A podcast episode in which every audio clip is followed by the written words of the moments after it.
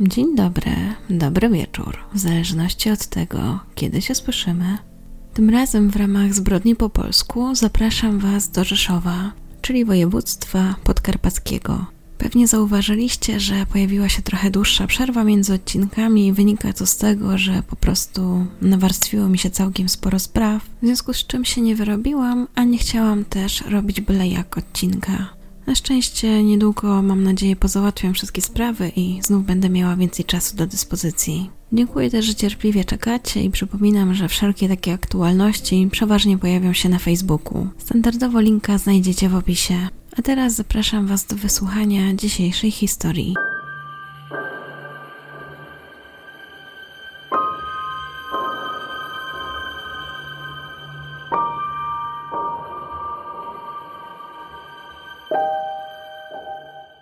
Rzeszów jest centralnym miastem aglomeracji rzeszowskiej. Obecnie mieszka tu około 196 tysięcy mieszkańców. W 1999 roku było to około 30 tysięcy mieszkańców mniej, ale to właśnie w tym roku doszło do sprawy, która do dzisiaj budzi wiele wątpliwości. 13 marca 1999 roku Około godziny 22.30 do Biedronki znajdującej się na osiedlu Baranówka, a dokładniej przy ulicy Ofiar Katynia 15, przybyli pracownicy ochrony. Nie było to rutynowe działanie. Patrol interwencyjny zjawił się na miejscu ze względu na to, że w sklepie dalej nie odnotowano włączenia alarmu. Było to bardzo niepokojące, dlatego że sklep był ogólnie czynny do 20. Mniej więcej więc do godziny 21 pracownicy powinni opuścić sklep i włączyć alarm. Gdy jednak tak się nie stało do godziny 22, dyżurny postanowił, że należy wysłać patrol w to miejsce. Osiedle Baranówka, na którym mieściła się ta biedronka, składało się głównie z bloków. W pobliżu była oczywiście szkoła, przedszkole, jakaś przechodnia, kościół, kilka sklepów ale z tego co wyczytałam, osiedle to nie cieszyło się zbyt dobrą opinią. W artykule z 2004 roku pojawiła się informacja, że spacer po zmroku po tym osiedlu może skończyć się tragicznie. Do tego niekorzystna opinia o tym miejscu trafia nawet do osób przyjezdnych. W 1999 roku Biedronka wyglądała inaczej niż dzisiaj. Była tak zwanym dyskontem, czyli skupiała się głównie na tym, aby oferować jak najtańsze produkty. Ich jakość nie miała wtedy tak ogromnego znaczenia jak dzisiaj. Liczyło się głównie to, aby jak najmniej zapłacić. Mimo tego, że sklep należał do jednych z najtańszych, to i tak zdarzały się tam kradzieże. Ale był to wtedy, jaki jest dzisiaj, jeden z popularniejszych sklepów. Gdy ochroniarze z patrolu interwencyjnego dojechali na miejsce i zajrzeli do środka, byli w ogromnym szoku. Od początku czuli, że coś jest nie tak. Po pierwsze, główne drzwi do sklepu były otwarte, po drugie, wydawało się, że w sklepie nie ma nikogo z obsługi. Na pewności postanowili jednak się rozejrzeć po budynku i sprawdzić, czy na pewno nikogo nie ma. W końcu dotarli do pomieszczenia, w którym powinien siedzieć kierownik, ale tam ich oczom ukazał się makabryczny widok. W gabinecie kierownika na podłodze leżał mężczyzna. Jego ręce i nogi były skrępowane taśmą pakową. Dodatkowo jego twarz również nią zaklejono. Wszędzie wokół była krew i bardzo szybko potwierdzono, że mężczyzna nie żyje. Około 23.40 dyżurny policji otrzymał zgłoszenie o wydarzeniu z Biedronki przy ulicy Ofiar Katynia. Początkowo na miejsce skierowano dwóch funkcjonariuszy, którzy mieli potwierdzić zgłoszenie. Gdy tylko przybyli na miejsce, od razu się upewnili, że nie ma żadnych wątpliwości, faktycznie doszło do zabójstwa. Niedługo po tym zaczęto zabezpieczać miejsce. Należało też ustalić, kim był zamordowany mężczyzna. Do tego akurat bardzo szybko policjanci doszli, bo okazało się, że był to zastępca kierownika Antoni W. Do tego na podstawie pierwszych oględzin policjanci założyli, że musiał to zrobić ktoś, kogo mężczyzna dobrze znał. Należało więc przyjrzeć się temu, kim był Antoni W. oraz określić, jaki był motyw tej zbrodni. Antoni urodził się w 1967 roku. W 1999 miał więc 32 lata. Choć pracował w Rzeszowie, to w nim nie mieszkał. Do pracy dojeżdżał z jednej z podrzeszowskich wsi, której mieszkał wraz z żoną i dwójką dzieci. Opisywany był jako człowiek spokojny, pracowity, o pogodnym usposobieniu. Był człowiekiem bardzo rodzinnym i też rodzina była dla niego najważniejsza. Dużo pracował, więc nie było zbyt wiele czasu na jakieś spotkania towarzyskie, a jeśli już, to głównie z jednym kolegą ze studiów. Bardzo rzadko też sięgał po alkohol, a jeśli już, to nie był po nim agresywny. Jak już, to po prostu był bardziej radosny. Wiódł spokojne, stabilne życie, nie miał żadnych wrogów, nikomu się nie naraził. W 1993 roku ukończył studia z zakresu ekonomii produkcji rolnej. Jednak jeśli chodzi o wybór zawodu, to w końcu zdecydował się na pracę w handlu. Zanim podjął pracę w Biedronce, pracował też w kilku innych miejscach, a pracę zmieniał albo dlatego, że redukowano etat, albo dlatego, że po prostu chciał się dalej rozwijać lub zarabiać lepsze pieniądze. Był jednak gotów zapracować na swój sukces, więc gdy podjął pracę w Biedronce, zaczął od najniższego stanowiska, a dopiero później awansował na zastępcę kierownika. Jako pracownik cieszył się bardzo dobrą opinią. Jak już wspomniałam, był pracowity, do tego był określany jako skrupulatny, odpowiedzialny. Na jego korzyść przemawiały także ukończone studia wyższe, które w tamtych czasach nie były tak popularne jak dzisiaj. Nie było więc to dla nikogo zaskoczeniem, że był doceniany i awansowany. I tak w ciągu trzech lat stał się zastępcą kierownika, i rozpoczął pracę na tym stanowisku w 1998 roku, właśnie w nowo otwartej Biedronce przy ulicy Ofiar Katynia. Ale Antoni miał ochotę na dalszy rozwój swojej kariery i w związku z tym zdecydował, że pora zmienić pracę.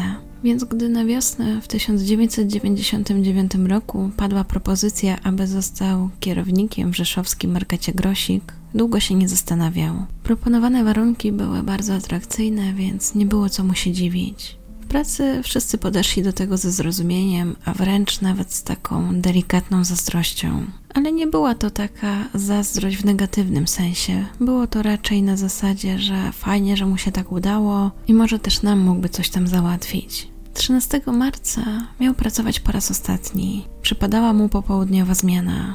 Później miał odebrać swój urlop, który musiał wykorzystać zanim odejdzie z pracy i potem już bezpośrednio miał zacząć pracę w grosiku. Ogólnie Biedronka w tamtym czasie była czynna od 8 do 20, przy czym popołudniowa zmiana zaczynała się od godziny 14. Antoni chodził na różne zmiany. Nie miał jednej ustalonej, grafik był ciągle zmieniany, więc tak naprawdę trudno było przewidzieć, w jakich godzinach będzie można go spotkać. Jako zastępca kierownika jak to przeważnie bywa, nadzorował pracę na danej zmianie, ale oprócz tego przyjmował towar, nadzorował, czy jest odpowiednio rozłożony na półkach, sprawdzał, czy ceny są aktualne, które znajdują się przy produktach i generalnie był osobą, która miała rozwiązywać jakiekolwiek konflikty powstałe na zmianie. To, co jeszcze było kluczowe, jeżeli chodzi o zmianę popołudniową, to to, że pod koniec dnia miał zliczyć utarg, a następnie zdać z niego relację. Więc przeważnie było tak, że jako zastępca kierownika wychodził ze sklepu jako ostatni, dopiero wtedy, jak podliczył utarg i przekazał odpowiednią kwotę centrali. Od tego, ile czasu to zajmowało, zależało głównie od danej osoby.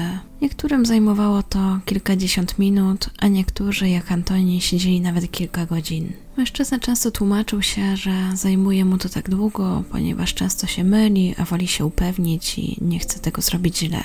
Natomiast nie miało to jakiegoś większego znaczenia, była to jego decyzja, ile czasu na to przeznaczy, po prostu miało się wszystko zgadzać. Ostatni dzień mężczyzny w pracy niczym się nie wyróżniał ponieważ jak wspomniałam, mieszkał w podrzeszowskiej wsi, do pracy dojeżdżał samochodem. Był wtedy posiadaczem malucha. Jego zmiana zaczynała się o 14, więc kilkanaście minut przed był już na parkingu i kierował się w stronę sklepu. Na miejscu szedł bezpośrednio do swojego pokoju, tak zwanego pokoju kierowników i tam sprawdzał, co na niego dzisiaj czeka. Tego dnia nie było jednak to co, a kto, bo czekały na niego dwie kobiety, a dokładniej także pracownice Biedronki, które wiedziały, że mężczyzna niedługo udaje się do Grosika i chciały podpytać, czy może nie mógłby im też coś załatwić. Antoni zawsze starał się być bardzo pomocny, więc i tym razem nie odprawił kobiet. Stwierdził jedynie, że jeszcze za wcześnie, aby rozmawiać o tym, czy mógłby im tam coś załatwić, dlatego że nie wie jeszcze, jak to będzie wszystko wyglądało. Ale najlepiej będzie, jeżeli dadzą mu te kilkanaście dni, żeby się na spokojnie zapoznał z nową pracą i jeżeli będzie coś dla nich miał, to od razu im to powie.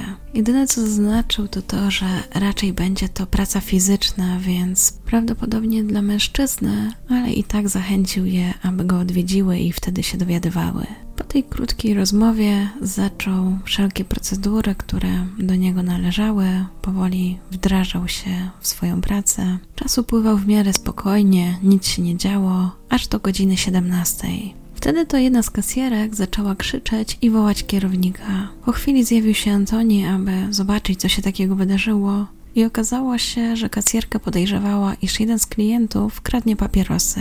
Między mężczyznami doszło do krótkiej pyskówki. Zastępca kierownika chciał, aby mężczyzna pokazał, że nic nie ukradł. Ten natomiast twierdził, że absolutnie nic takiego nie miało miejsca i odgrażał się, że jeszcze kierownik zobaczy. Kradzieże w tamtym czasie nie należały do rzadkości, w zasadzie zdarzały się niemal codziennie. Antoni nie mógł za bardzo nic zrobić, nie miał prawa przeszukać mężczyznę, więc po prostu go wypuścił. Do kasjerki powiedział, że chyba go kojarzy i chyba nie pierwszy raz coś takiego zrobił. Chwilę po tej stresującej sytuacji do Biedronki zajrzała zmienniczka Antoniego. Tego dnia nie wypadała jej zmiana, ale postanowiła wpaść i pożegnać się ze swoim kolegą. W końcu to był ostatni dzień pracy mężczyzny, od poniedziałku miał być na urlopie, więc okazji mogłoby już więcej nie być. Chwilę porozmawiali, a potem zastępca kierownika wrócił do swoich obowiązków. W międzyczasie do jego pokoju zapukał jeszcze jeden mężczyzna, który chciał podpytać o pracę w Biedronce. Później już nic takiego się nie działo. Powoli zbliżał się wieczór, klientów było więc coraz mniej. W końcu wybiła dwudziesta, na którą wszyscy czekali, aby spokojnie móc zakończyć swoją zmianę. Ostatni klienci opuścili sklep, można więc było go zamknąć i podliczyć dzienny utarg. Zasada była taka, że każdy z kasjerów musiał udać się do kierownika, rozliczyć z nim swój dzienny utarg, a potem mógł spokojnie iść do domu. W praktyce wyglądało to tak, że kasjer przynosił kasetkę, przynosił też wydruk z kasy fiskalnej i kierownik porównywał, czy wszystko się zgadza. Oficjalnie tego dnia sklep zamknął sprzedaż z wynikiem 10 536 zł i 71 groszy. Dla porównania przeciętne wynagrodzenie wynosiło wtedy 1706 zł, a minimalna płaca 500 zł. W tym dniu wszystko poszło sprawnie, na tyle sprawnie, że utargi z kasjerami udało się obliczyć w 10 minut. Była to sobota, większość chciała być już jak najszybciej w domu, więc i Antoni nie przedłużał i około 20.10 powiedział, aby wszyscy już opuścili sklep, on resztę dokończy. A tak naprawdę dużo mu nie zostało, bo jedyne co musiał zrobić to podliczyć jeszcze raz utarg, sprawdzić czy wszystko się zgadza, następnie zadzwonić do centrali, powyłączyć wszystko, włączyć alarm i opuścić budynek. Jednocześnie ten moment, w którym włączał alarm, był takim sygnałem dla firmy ochroniarskiej, że od tej pory w budynku nikogo nie ma. Oczywiście zdarzały się sytuacje, że to liczenie utargu zajmowało mu dużo więcej czasu, ale wtedy przeważnie kontaktował się z firmą ochroniarską i uprzedzał, że po prostu jeszcze siedzi. Tego dnia jednak tak się nie stało i gdy po godzinie 22 dyżurny agencji ochrony zauważył, że w sklepie jeszcze alarm nie został włączony, Zaczął się zastanawiać, czy ktoś po prostu nie zapomniał. W swoich notatkach miał telefon domowy do zastępcy kierownika Antoniego, więc postanowił zadzwonić do niego do domu i się upewnić. Telefon odebrała jego zaspana żona i była zdziwiona, skąd w ogóle taki telefon do niej o tej godzinie, ale powiedziała, że męża jeszcze nie ma w domu i prawdopodobnie dalej liczył targ. Nie było to dla niej zaskakujące, bo jak już wspomniałam, w przeszłości zdarzało się, że i o 23 jej mąż kończył pracę. Wiedziała, że dla niego to bardzo ważne, jest skrupulatny, więc póki nie będzie pewny, to nie zgłosi centrali dziennego utargu. Ale dyżurny jakoś nie był zadowolony z tej informacji i postanowił, że wyśle na miejsce patrol, aby sprawdzili, czy wszystko jest w porządku. I tak jak na początku wspomniałam, około godziny 22.30 na miejscu pojawiło się dwóch ochroniarzy. I na tym etapie kończyły się informacje, które można było potwierdzić w trakcie śledztwa. Zeznań ochroniarzy wynikało, że drzwi do sklepu były otwarte, ale światło było zgaszone. Była to ważna informacja dla śledczych, bo wskazywała na to, że Antoni musiał kojarzyć swoich oprawców albo swojego oprawcę. W sklepie kilka metrów od drzwi znaleziono ślady krwi oraz dwie monety.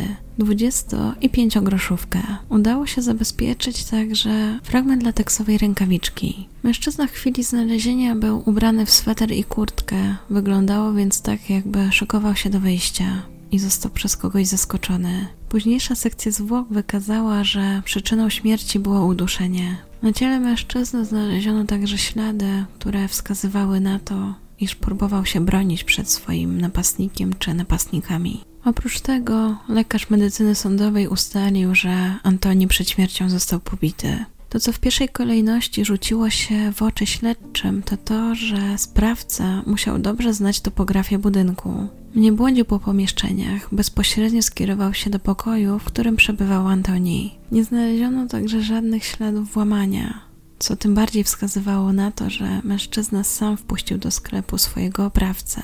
Udało się także ustalić, że zniknął cały dzienny utarg, a do tego kilka bezwartościowych bonów towarowych bezwartościowych dlatego, że zostały już zużyte i przedziurkowane. Sprawca lub sprawcy ukradli także tak zwane pogotowie kasowe. Nie znaleziono też nigdzie dokumentów Antoniego, czyli m.in. dowodu osobistego, prawa jazdy i dowodu rejestracyjnego. Mimo tego na parkingu dalej stał samochód ofiary. Po jego oględzinach ustalono, że nikt nie próbował się do niego dostać. Pokoju, w którym znaleziono ciało Antoniego, cały czas stały też jego zakupy. Na miejsce zdarzenia sprowadzono specjalnego psa tropiącego. Ku uciesze śledczych podjął trop i doprowadził ich do pobliskiego sklepu Merkury, ale dalej trop się urywał. Dokładne oględziny sklepu pozwoliły też zauważyć śledczym, że sprawca sprawcy uciekli inną drogą niż przyszli bo aby wyjść ze sklepu, wykorzystali przejście magazynowe znane tylko pracownikom biedronki. Ustalono także możliwy przebieg wydarzeń. Wszystko wskazywało na to, że Antoni został zaatakowany tuż przy głównym wejściu do sklepu. Następnie albo sam zaczął uciekać, albo jego oprawcy przyciągnęli go do pokoju kierownika. Tam otrzymał wiele ciosów, został też skrępowany, a na końcu zaklejono mu usta taśmą. Później jego oprawcy przystąpili do duszenia go tak zwanym rozdzielaczem do zakupów. Był to przedmiot służący do przedzielania zakupów klientów na taśmie kasowej. Jego głowa tak została owinięta taśmą, że wyglądało to tak jak u mumii. W trakcie tego ataku został uszkodzony jego nos, doszło też do uszkodzenia jego krtani, ale tak jak wspomniałam, bezpośrednią przyczyną śmierci było uduszenie. Śledczy postanowili więc podsumować to czego się dowiedzieli o mężczyźnie i wytypować osoby, które mogłyby dokonać tej zbrodni. Wstępnie rozważano dwa scenariusze, jeżeli chodzi o motywy. Po pierwsze, motywem mógł być rabunek, po drugie, zemsta. Antoni uchodził za osobę ostrożną. Wiadomo było, że obcego nie wpuściłby o takiej godzinie do sklepu. Logiczne więc było, że w pierwszej kolejności śledczy powinni przyjrzeć się pracownikom sklepu. Tak jak wspominałam, kluczowe było też to, że sprawca, sprawcy znali bardzo dobrze topografię tego miejsca, na co wskazywały ślady, które zostały zabezpieczone. Po przeanalizowaniu wszystkich informacji, jakie policjanci zebrali na temat mężczyzny, na pierwszy plan wysuwał się motyw rabunkowy. Nie było tak naprawdę nikogo, komu jakoś mocniej Antoni zaszedłby za skórę. Raczej był określany jako osoba koleżeńska, bezkonfliktowa, spokojna. Oczywiście były te kradzieże i jakieś zatargi z klientami, ale nikt nie podejrzewał, że miało to by być przyczyną takiej zbrodni. Ale jak się okazało, śledztwo nie dotyczyło tylko zabójstwa, ale prokuratura okręgowa w Rzeszowie działała dwutorowo. Po pierwsze, oczywiście poszukiwano sprawców, ale po drugie, sprawdzano, czy nie doszło do naruszenia obowiązków w zakresie bezpieczeństwa i higieny pracy. W pierwszej kolejności postanowiono przesłuchać wszystkich pracowników biedronki, zarówno obecnych, jak i byłych. W zasadzie przesłuchania niczego nowego nie wniosły, ale uwagę śledczych przykuł jeden z mieszkańców Baranówki. Był to mężczyzna, który w Biedronce pracował przez około dwa miesiące. Pracował tak krótko, dlatego że był osobą konfliktową i uznano, że lepiej będzie nie przedłużać z nim umowy. Po zwolnieniu mężczyzna jednak dwukrotnie odwiedził sklep. Za pierwszym razem chodziło po prostu o odebranie zaległego wynagrodzenia. Przy okazji zostawił też pieniądze dla koleżanki, której był akurat winny. Więc gdy za drugim razem znów przyszedł do sklepu, pytał właśnie o to, czy te pieniądze zostały jej przekazane. Jak się okazało, i do niego doszła informacja, że teraz będzie kierownikiem w Grosiku, więc postanowił, że zapyta, czy przypadkiem nie będzie dla niego pracy. Wyglądało na to, że zastępca kierownika nie był skonfliktowany z mężczyzną, bo stwierdził, że w zasadzie może pół etatu by się dla niego znalazło. Taka odpowiedź bardzo zadowoliła byłego pracownika biedronki i panowie rozstali się w zgodzie. Umówili się, że jak Antoni będzie już w nowej pracy, to się skontaktują i wtedy da mu znać, czy faktycznie ta praca będzie możliwa. Na pewności jednak policjanci postanowili potwierdzić alibi mężczyzny, który twierdził, że sobotni wieczór spędził ze swoją rodziną. Ta oczywiście potwierdziła jego zeznania. Na ten moment te wersje śledczy przyjęli. Okazało się jednak, że do osoby tego mężczyzny policja jeszcze powróciła. Stało się to za sprawą pewnego świadka. Jedynie co mogło budzić wątpliwości w kontekście zeznań tego świadka było to, że mężczyzna stał w pobliżu biedronki i pił piwo. I w zasadzie w tej okolicy robił to dosyć często, na tyle, aby kojarzyć mniej więcej pracowników sklepu. Świadek ten zeznał, że wieczorem, gdy zginął Antoni, widział wcześniej wspomnianego mężczyznę.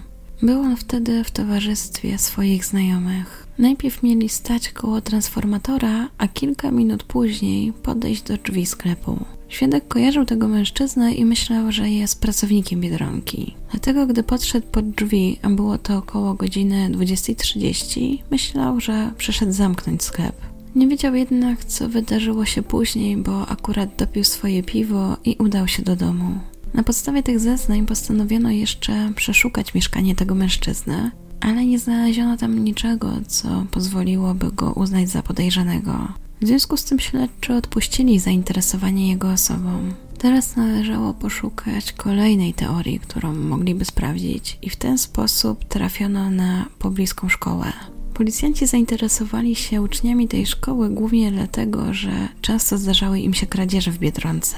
I jak to przeważnie bywa, nie wszystkie uchodziło im na sucho. Jeden z uczniów, któremu zdarzały się nagminne kradzieże i który miał już na swoim koncie pobyt w ośrodku wychowawczym, przykuł uwagę policjantów. I choć wydawał się to całkiem obiecujący trop, bo pojawili się świadkowie, którzy twierdzili, że chłopak odgrażał się i zapowiadał zemstę, gdy został przyłapany na kradzieży. Do tego według ustaleń policji akurat 13 marca przebywał poza ośrodkiem wychowawczym, ale kolejne weryfikacje nie potwierdziły tego, że miał mieć coś wspólnego z tą sprawą. W związku z tym znów śledczy zaczynali od zera. Przez chwilę interesującą informacją było to, że dwóch świadków zgłosiło się na policję i twierdzili, że z oddali widzieli dwóch mężczyzn kręcących się przy głównym wejściu właśnie w okolicach godziny 20. Niestety ich zeznania nie były wystarczające, aby stworzyć jakiś portret pamięciowy i poszukać tych mężczyzn. Podczas całego śledztwa przesłuchano wiele osób. Zbadano też ślady linii papilarnych 180 osób, ale mimo to śledztwo stanęło. W związku z tym 18 września 2000 roku zostało oficjalnie umorzone wobec niewykrycia sprawcy. Podobna sytuacja miała miejsce w kontekście tego drugiego śledztwa, o którym Wam mówiłam, czyli w zakresie naruszenia przepisów bezpieczeństwa i higieny pracy. Wszystko wskazywało na to, że nie doszło do takiego naruszenia, więc i to śledztwo zostało umorzone. Choć rodzina miała taką szansę, to jednak nie postanowiła zaskarżać tego postanowienia. Ostatnią taką próbą pozyskania jakichś nowych informacji było przygotowanie odcinka przez magazyn kryminalny 997 właśnie o sprawie zabójstwa Antoniego.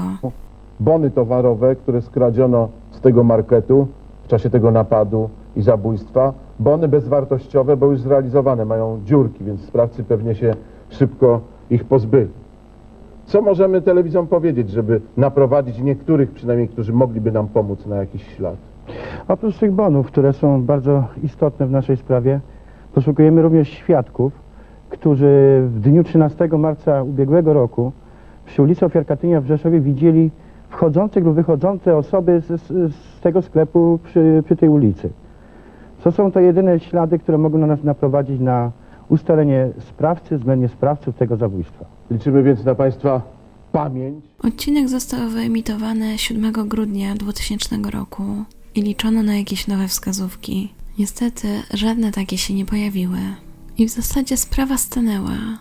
aż do momentu, gdy została przekazana policjantom z archiwum X. Przed policjantami stoi trudne zadanie, bo przez 21 lat nie udało się natrafić na żadną nową informację. Rzeszowcy funkcjonariusze postanowili jednak przypomnieć, że o sprawie nie zapomnieli i zabójca nadal jest poszukiwany.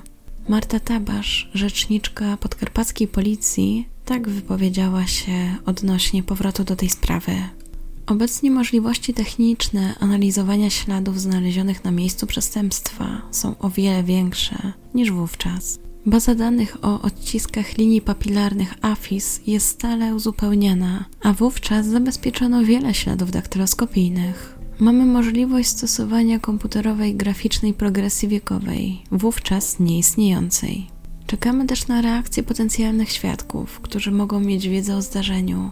Każda nowa informacja jest weryfikowana, każdy ślad ponownie weryfikowany bez potrzeby formalnego podjęcia śledztwa. Ważne jest to, że sprawy Antoniego nie objął tryb przedawnienia. Wynika to z tego, że nie zdarzyło się w międzyczasie nic przełomowego, co pozwoliłoby formalnie i ponownie otworzyć dochodzenie. Policja jednak wciąż jest w posiadaniu śladów zabezpieczonych w 1999 roku. Natomiast jeżeli chodzi o okres przedawnienia czynu karalnego, to w przypadku zabójstw wynosi on 30 lat.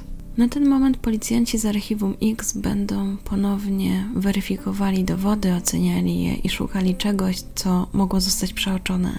Do tego dowody będą też analizowane pod kątem nowych możliwości badawczych. Warto też wspomnieć o tym, że w 1999 roku nie było systemu AFIS, czyli automatycznego systemu identyfikacji daktyloskopijnej. Niedawno głos w tej sprawie zabrał prokurator Terlecki. Tak się o niej wypowiedział. W tej sprawie najbardziej prawdopodobny jest motyw rapunkowy, ale śledczy mówią, że niedługo przed śmiercią Antoniego doszło do zwolnień kilku pracowników. Być może zabójstwo miało charakter zemsty, a rabunek był drugorzędny. Taką wersję także dopuszcza rzeszowska prokuratura. I to wszystkie informacje, jakie znalazłam na temat tej sprawy. Tak jak mówiłam, policja wciąż nad nią pracuje i czeka na potencjalnych świadków. Z tego co widziałam, Biedronka przy ulicy Ofiar Katynia 15 w Rzeszowie do dzisiaj działa w tym samym miejscu. Zmieniły się jedynie godziny otwarcia i teraz to jest od 6 do 23.30. I to już wszystkie informacje, jakie znalazłam na temat tej sprawy. Postanowiłam podjąć się tej sprawy właśnie ze względu na to, że wciąż pozostaje nierozwiązana, a teraz zajęło się nią archiwum Mix. Jeśli więc wiecie coś o tej sprawie, to zgłoście to jak najszybciej na policję. Jestem też ciekawa, co wy o niej sądzicie i czy uważacie, że motywem był rabunek, czy jednak zemsta. Dajcie też znać, czy kojarzycie tę biedronkę, a może robicie w niej zakupy. Na pewno wiele się przez te lata zmieniło, ale ciekawe jest to, że dalej jest w tym samym miejscu. Czekam na Wasze komentarze i z góry za nie dziękuję, także za łapki i subskrypcje. Nie wiem, czy wiecie, ale już półmetek zbrodni po polsku za nami. Według moich obliczeń zostało jeszcze 7 odcinków. Ale myślę, że to nie ostatni sezon tej serii, bo zyskała Waszą sporą aprobatę. No dobra, ode mnie to wszystko. Bardzo Wam dziękuję za wysłuchanie. Życzę miłego dnia, dobranoc, do usłyszenia.